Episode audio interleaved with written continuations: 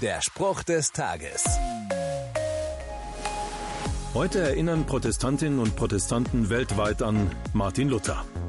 Mit seiner Kritik an der Kirche seiner Zeit hat er im 16. Jahrhundert Veränderungen angestoßen, durch die eine neue Kirche entstanden ist. Diese Veränderung heißt Reformation, vom lateinischen Reformatio, Umgestaltung, Verbesserung.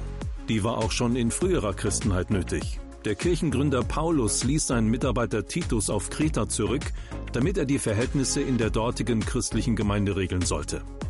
Seine Arbeitsanweisung steht im Titusbrief der Bibel.